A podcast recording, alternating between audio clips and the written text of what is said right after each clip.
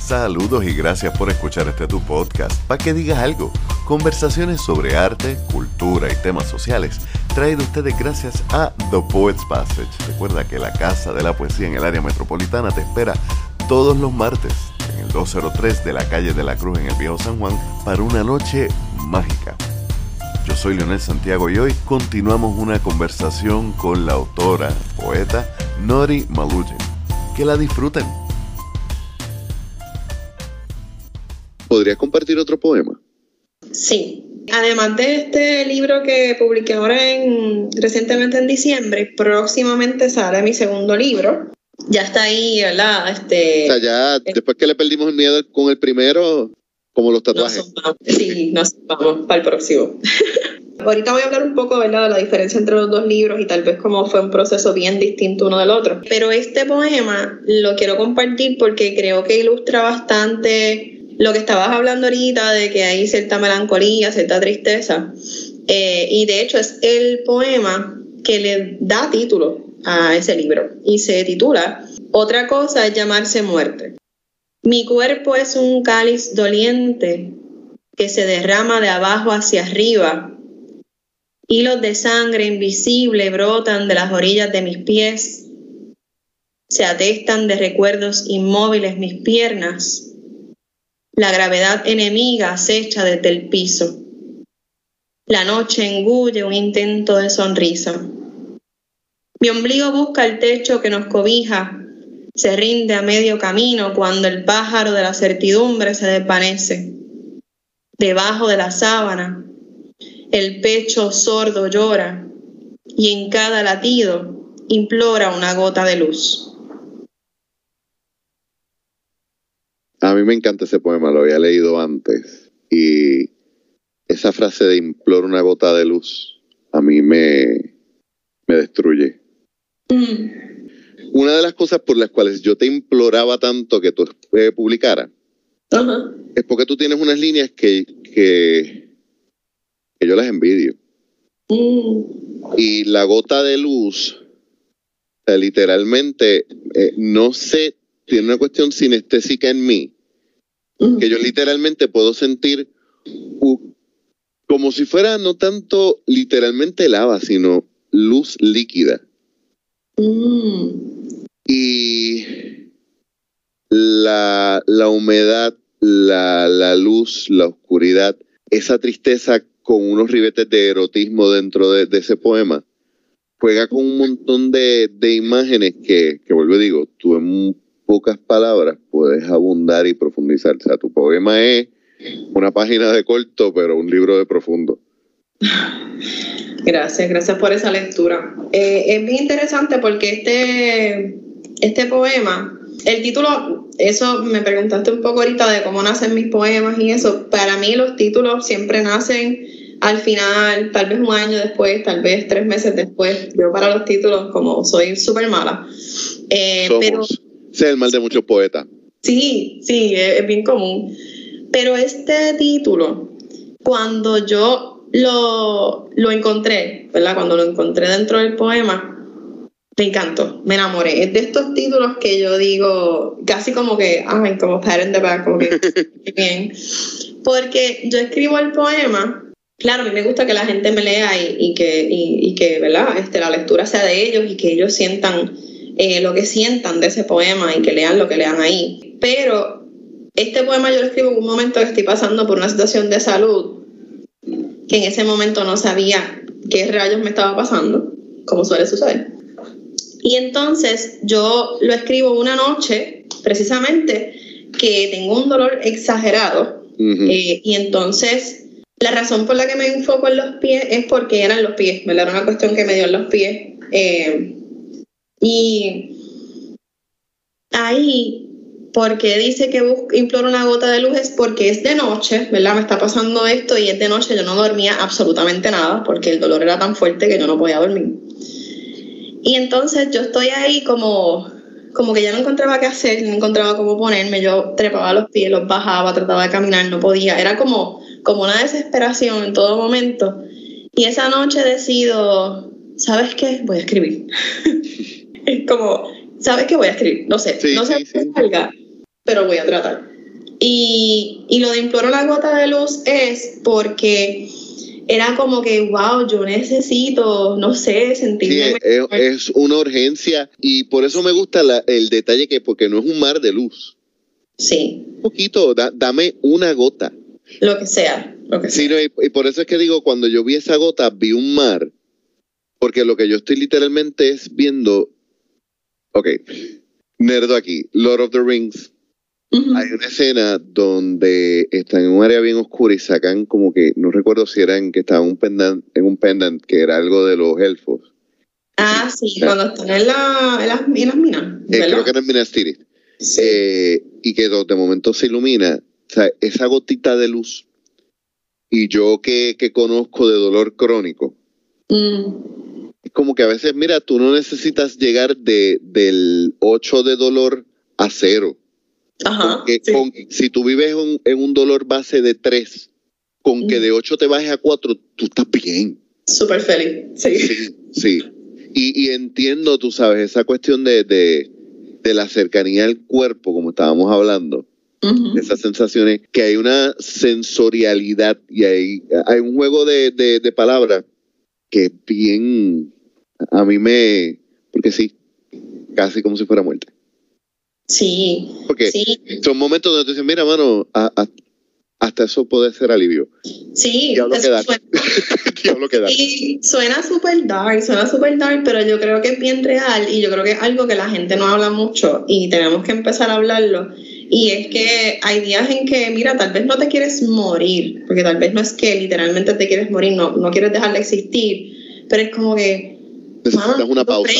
Sí, exacto. Necesito un break. O sea, como, como que de repente la muerte pareciera una buena idea. O sea, así. Eh, y, y, Paréntesis, bueno. Si alguien piensa que, que la muerte es una buena idea, en las notas del episodio vamos a poner eh, los enlaces necesarios para que buscar ayuda. Lo estamos hablando como personas que lo hemos experimentado y los hemos sobrevivido. Podemos exacto. decirlo claro porque los hemos sobrevivido y lo sabemos sobrellevar. Lo sabemos sobrellevar y yo creo que parte de lo que, ¿verdad? De lo que creo yo que se lee un poco en, en este poemario también, y ahorita comparto uno un poco más a la luz, es eso mismo. O sea, hay días que no queremos estar aquí, pero son muchos más los días que uno dice, vale la pena. O sea, ese dolor en el ocho vale la pena. No, y, y fíjate, como alguien que está eh, en terapia y que en estos momentos, luego de una crisis, eh, estoy bajo medicamento. Okay. Una de las cosas por las cuales yo estaba pensando no tomar unos medicamentos en específico era porque ya yo he estado en antidepresivos antes y me bajaban la creatividad. Okay. Porque no, no es que porque estuviera menos triste, es porque no sentía nada. Eh, era un aplanamiento de las emociones que pues... Eh, podía escribir, pero era un ejercicio intelectual más que... No, crea- no tanto creativo. No tanto creativo. Y una de las cosas que le dije al doctor es como que yo no estoy suicida, yo, pero si tú me quitas la poesía, yo no te aseguro nada. Tú sabes. Sí. Esto, esto es una, una línea finita y aquí es donde yo la tengo. Sí. Que, que sí, muchas veces el arte nos salva. Sí. Y sirve de bitácora, pero también sirve de recordarnos, como tú decías, mira... Hay momentos donde no es un ocho, es un dos y, y eso es bueno. Claro, sí. Y definitivamente yo creo que eh, a mí no me gusta esta cuestión que la gente dice como que todo pasa por algo, porque no me parece que todo pasa por algo. Pero sí yo creo que estas cuestiones que me han ido sucediendo desde ese momento, que fue como la primera crisis, yo le llamaría, sí, son cosas que me han dado como más ganas de vivir. Es como, como casi contradictorio, pero me han dado muchas más ganas de vivir y como, como que yo siento que aprovecho muchísimos más los momentos buenos, porque los valoro más. Esa es, la, esa es la premisa de las películas de Saw. Que cuando tú estás en un momento donde tú ves la muerte de cerquita, tú dices, espérate, déjame carpe diem. Es una buena analogía. Me encanta cómo terminamos hablando de eso, pero es una buena analogía. Así son las conversaciones y más cuando tienes a alguien con A D H D hablando. Ese... Asumo también que una de las razones por las cuales la idea de publicar No es solamente el, el síndrome del impostor, el tocándote las puertas, sino que por la naturaleza de tu poesía hay mucho íntimo, hay mucho personal. Sí. Vamos a hablar del primer libro. El título es... A orillas del vuelo. A orillas del vuelo. Vamos a hablar de A orillas del vuelo. Esta es una colección de poemas. El libro es corto, es una lectura... Fácil no, no, porque yo leí ese libro y tuve momentos donde yo necesité mirar para lejos. Pero una lectura breve, es una lectura que vale la pena revisitar. A mí, lo, a mí los poemarios me gustan cuando tienen más, algo más allá de la novedad. Uh-huh. Y en poesía yo encuentro no solamente el poema, sino las líneas que voy viendo, como que coño, esto... como tú lo construiste así. Yo a veces voy haciendo como que diagramas en mi cabeza de, de, del proceso creativo. Mm. Quería saber si es un poemario que trabajas de forma cronológica o temática. Pues mira, este poemario, eh, y quería hablar un poco de eso, la forma en que nace es porque yo... estoy haciendo este proyecto, ¿verdad? Que es el que sale poster- va a salir posteriormente. Y entonces es un proyecto, como ya escucharon, ¿verdad? En el poema anterior, es pesado, ¿verdad? Es un, es un poemario que está bien cargado de emociones, es bastante oscuro. Y entonces yo digo, wow, yo me voy a abrir al mundo de la poesía, con, ¿verdad? Al, al mundo de la, de la publicación de la poesía, ¿verdad? Exacto. Llevo muchos años en esto. Y con ese libro tan darks, que no está, que no está mal, o sea, igual me, me encanta y me parece genial, pero yo dije, quiero hacer algo como más, como otra Nory, ¿verdad? Que, que puedan leer también un poco de esta otra Nory. Y cuando dicen lo de cronológico es bien curioso porque este, este poemario son de líneas que yo escribí hace más de diez años. Son de líneas que yo tenía engavetadas, uh-huh. engavetadas metafóricamente en un, en un Google Doc. Sí. Y yo las escribí en un momento que yo me había propuesto escribir una línea por día. Eh, y hace muchísimo tiempo de eso. Eso fue como para el dos mil doce, yo creo. Eh, dos mil once, dos mil doce. Y yo me había propuesto escribir una línea por día. Y nada, esas líneas yo las, yo las escribí a la parte de arriba de una agenda. Y luego la, las digitalicé, ¿verdad? Las la guardé en este doc y ahí se quedaron.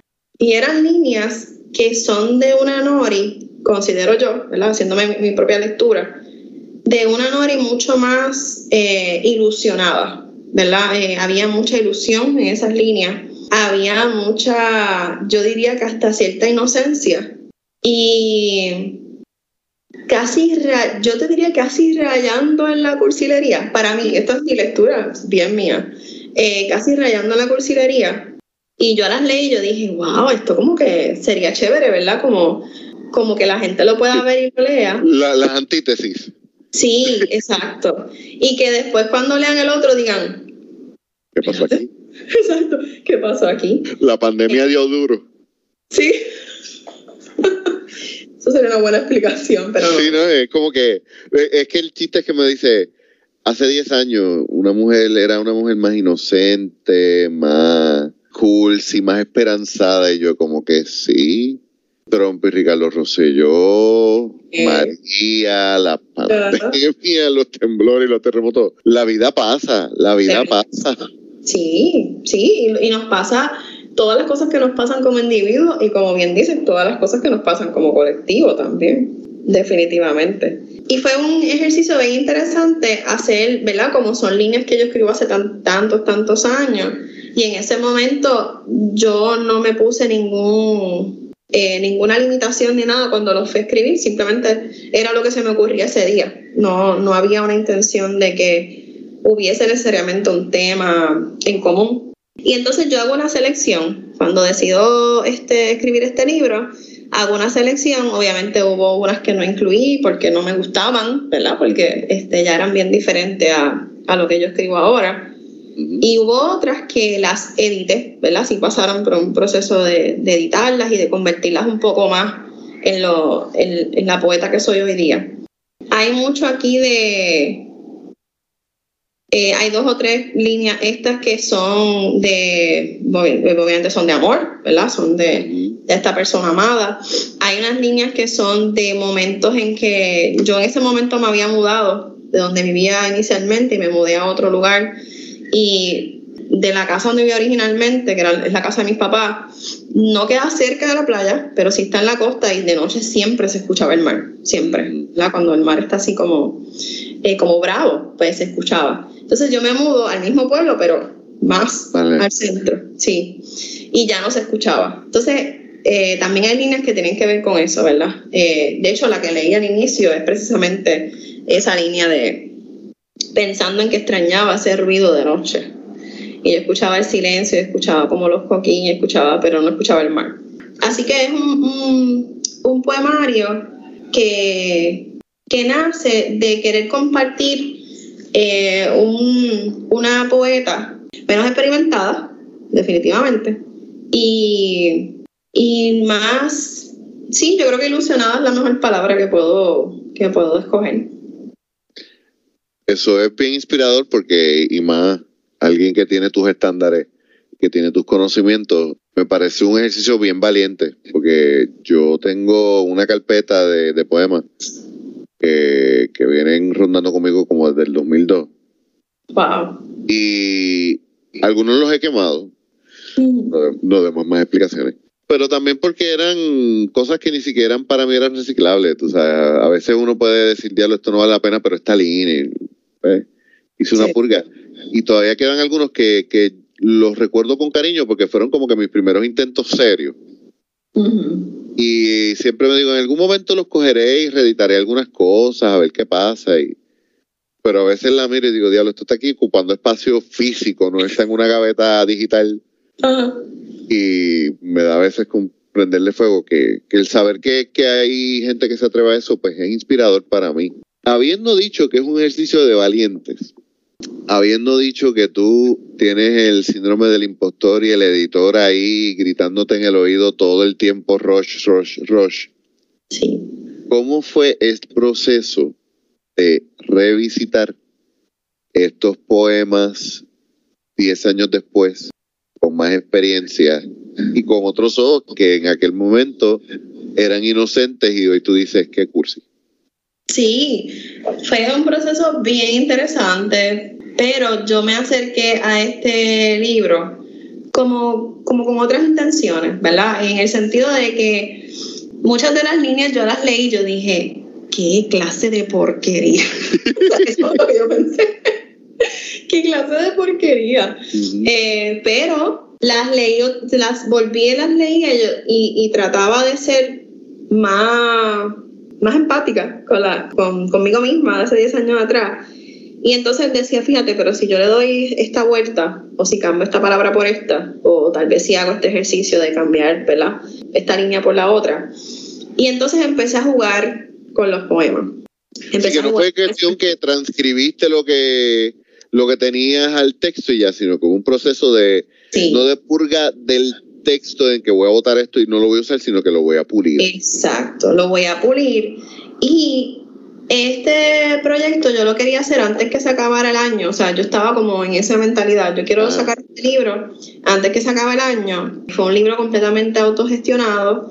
Quien me hace los diseños, es, quien me hace el diseño del libro, ¿verdad? Me hace eh, todo, la maquetación, todo. Es una amiga, una de mis mejores amigas, que ella es diseñadora gráfica. Y entonces también era como este proyecto con esta amiga, ¿verdad? Era como algo completamente diferente.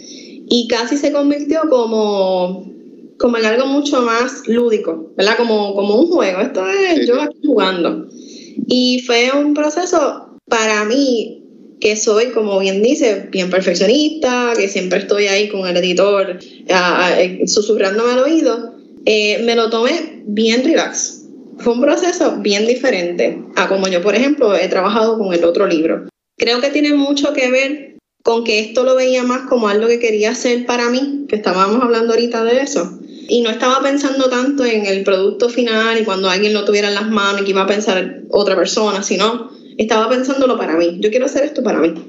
Y durante ese proceso, dices que es algo totalmente autogestionado. ¿Dónde hiciste las copias? en una imprenta en Isabela, que es la imprenta que usa mi trabajo, donde yo trabajo, este, mi trabajo full time.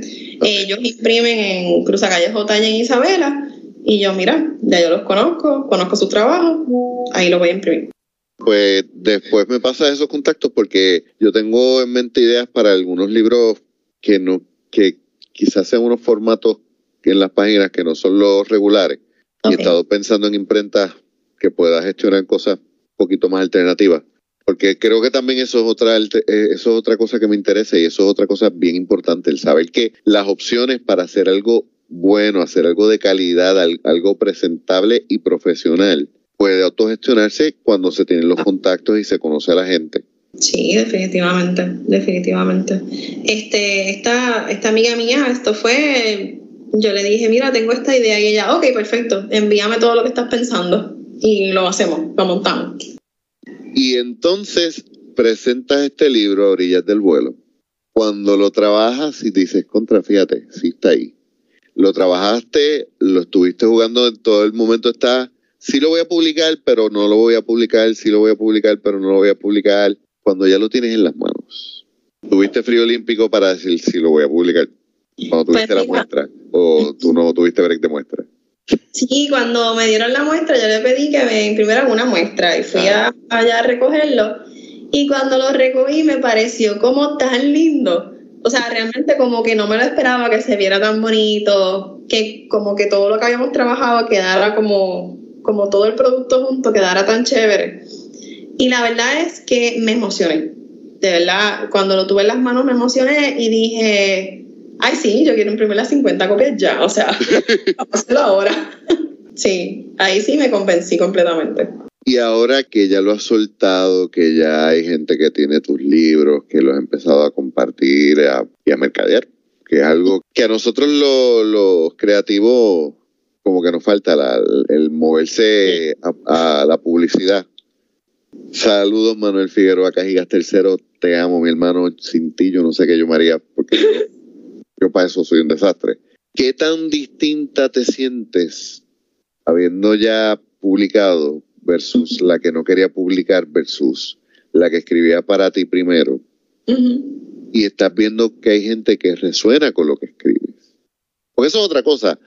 Eh, a veces uno como escritor crítico piensa en este, yo, o sea, yo tengo que sonar más duro que todo el mundo, yo tengo que estar por encima de los candules, y en realidad a veces lo que resuena con la gente, uno sí dice eso.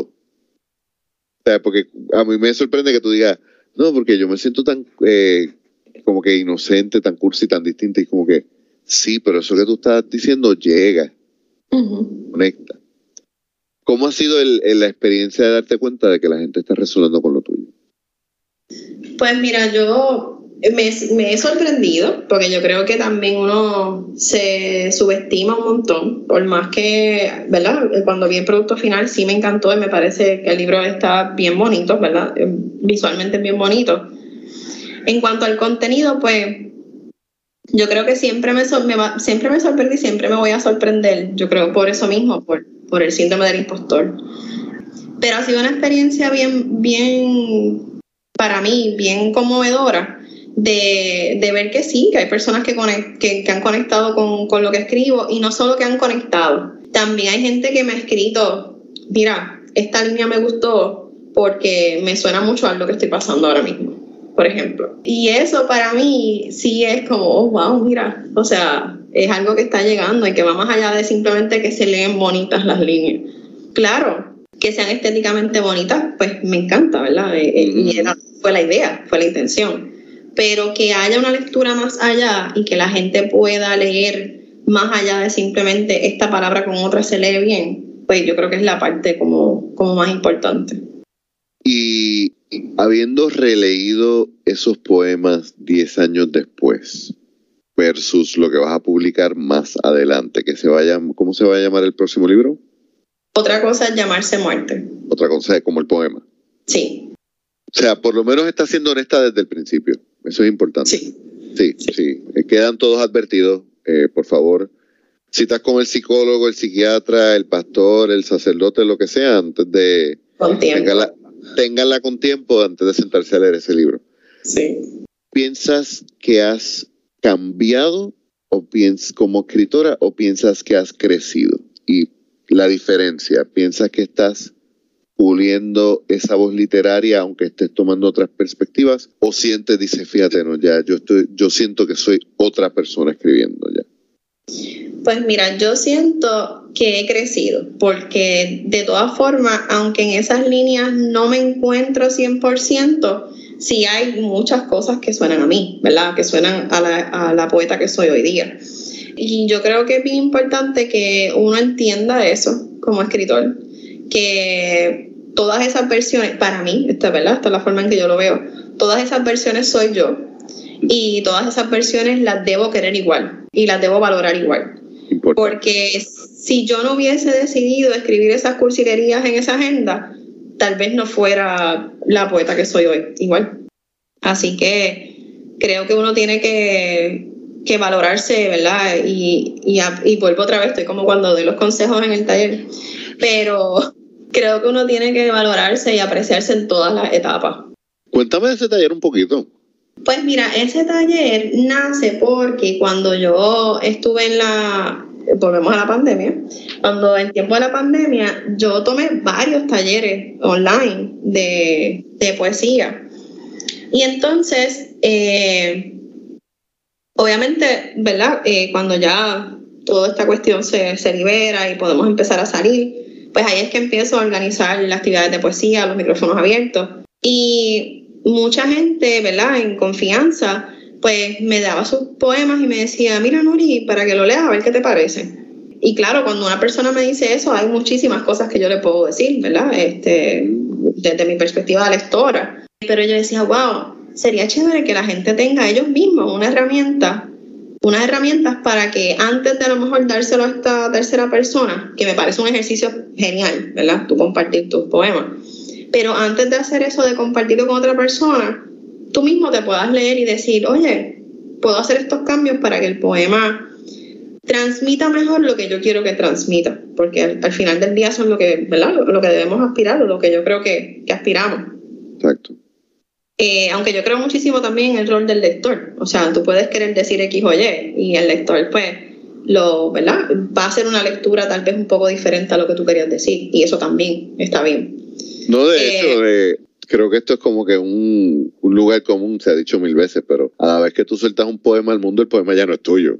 Ya no es tuyo, sí, yo estoy súper de acuerdo con eso. Pero quería como crear este taller accesible, que no fuera tampoco como que con mucha adorno, mucha palabrería, mucha cosa. Algo súper sencillo, las herramientas que yo doy en ese taller son herramientas súper sencillas, obviamente hay muchísimas más herramientas, pero volvemos, es con...